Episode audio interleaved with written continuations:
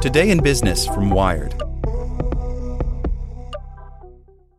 The Science of Scaling, hosted by Mark Roberge, is brought to you by the HubSpot Podcast Network, the audio destination for business professionals. Each week, Mark Roberge, founding CRO at HubSpot CRO, senior lecturer at Harvard Business School, and co founder of Stage 2 Capital, sits down with the most successful sales leaders in tech to learn the secrets, strategies, and tactics to scaling your company's growth. I like the episode with the founder of Aircall on how to go from handling your own sales to scaling a sales team. It has great advice for entrepreneurs. Listen to the science of scaling wherever you get your podcasts.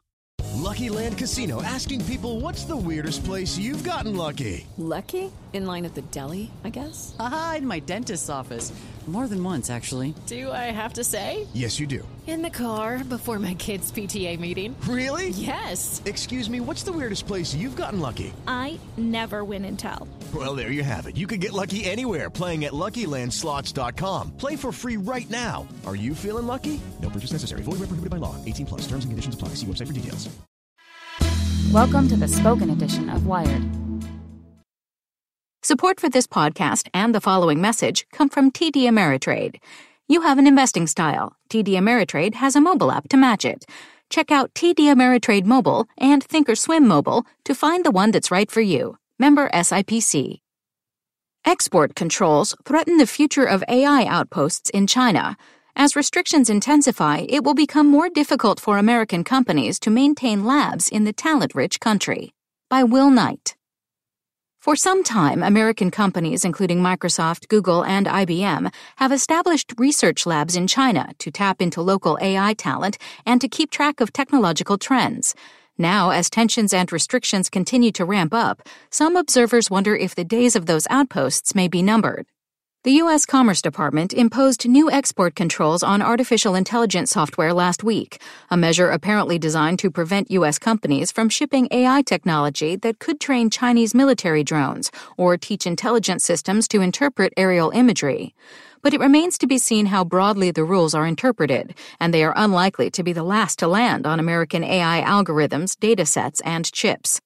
The Commerce Department is, in fact, still weighing further AI software controls, and the Trump administration is increasingly scrutinizing how Silicon Valley interacts with China. I don't think any U.S. government official expects to keep China from developing AI. They are doing quite well, but they don't want companies like Google or Microsoft helping them, says James Lewis, Senior Vice President of the Center for Strategic and International Studies, a Washington, D.C. think tank. Lewis says U.S. companies might respond to the new export controls by looking to shrink their operations in China. If you start to see Microsoft and Google beginning to retrench, then you'll know which way we are going, he says. AI has become a lightning rod for economic and political tension between the U.S. and China over the past few years. The field is racing ahead rapidly, and there are big economic benefits and strategic advantages to be gained on both sides. China's ambitious national AI plan, announced in July 2017, led local governments and businesses to pour billions into AI projects. Both countries are working hard to harness the technology for military ends. The export rules are also the latest spanner to be thrown into the machinery of U.S. Chinese relations. It follows restrictions placed on business dealings with Chinese AI companies, tighter visa vetting for Chinese researchers, and public pushback over U.S. companies acquiescing to Beijing's demands. Google established an AI research center in Beijing in 2017, noting at the time that a significant number of AI research landmarks and papers now came from China. The company said the team there would do basic AI research, organize conferences, and collaborate with Chinese researchers. China is home to many of the world's top experts in artificial intelligence, AI, and machine learning, reads the blog post announcing the lab. The decision seemed especially significant given that Google pulled its search engine from the country in 2010 in protest over government censorship and spying.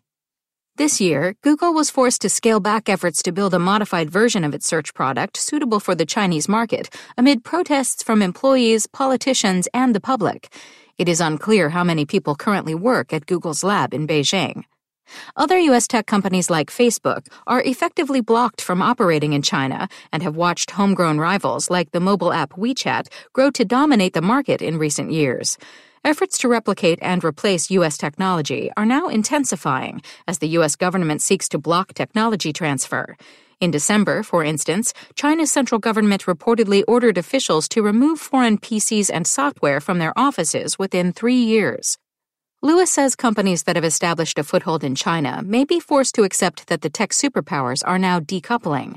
Someone at one of these companies told me they have maybe a seven year lifespan left in China, he says, although a lot depends on how quickly the Chinese can build competing products. U.S. outposts in China are more than just a symbol of cooperation. Bill Gates recognized China's potential as a research hub in 1998, establishing the first big U.S. research lab there, Microsoft Research Asia. The lab quickly proved its worth, and over time it has contributed to key commercial projects including Windows, Office, Xbox, and Bing. The lab was also quick to adopt advances in AI from the US, demonstrating a near real time English to Chinese translation system in 2012. Apple also has several research facilities in China. Amazon established a research lab in Shenzhen, a manufacturing powerhouse in southern China, this year tech companies are unlikely to give up on their Chinese AI outposts easily. Some observers believe, in fact, that the lure of Chinese talent and data will be too strong to allow for a total retrenchment. There will be hiccups and maybe temporary withdrawals or shutdowns, says Thomas Hout, an adjunct professor at Tufts University, who has consulted extensively on the Chinese market.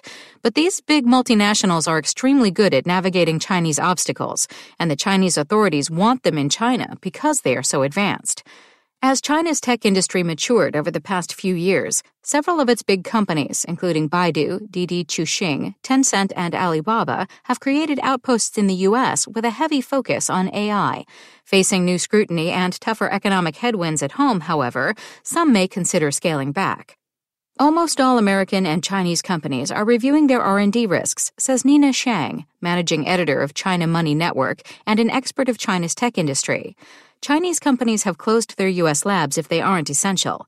It could also be partially related to cost cutting, too, as all these companies are tightening their belts.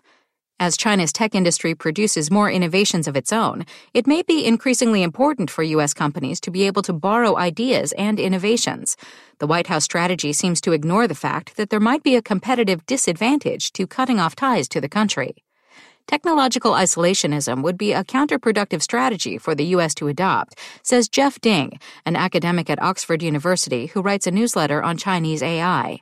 Google, Microsoft Research Asia, and other multinationals with R&D labs in China aren't doing offshore work out of charity or some desire to help the Chinese military.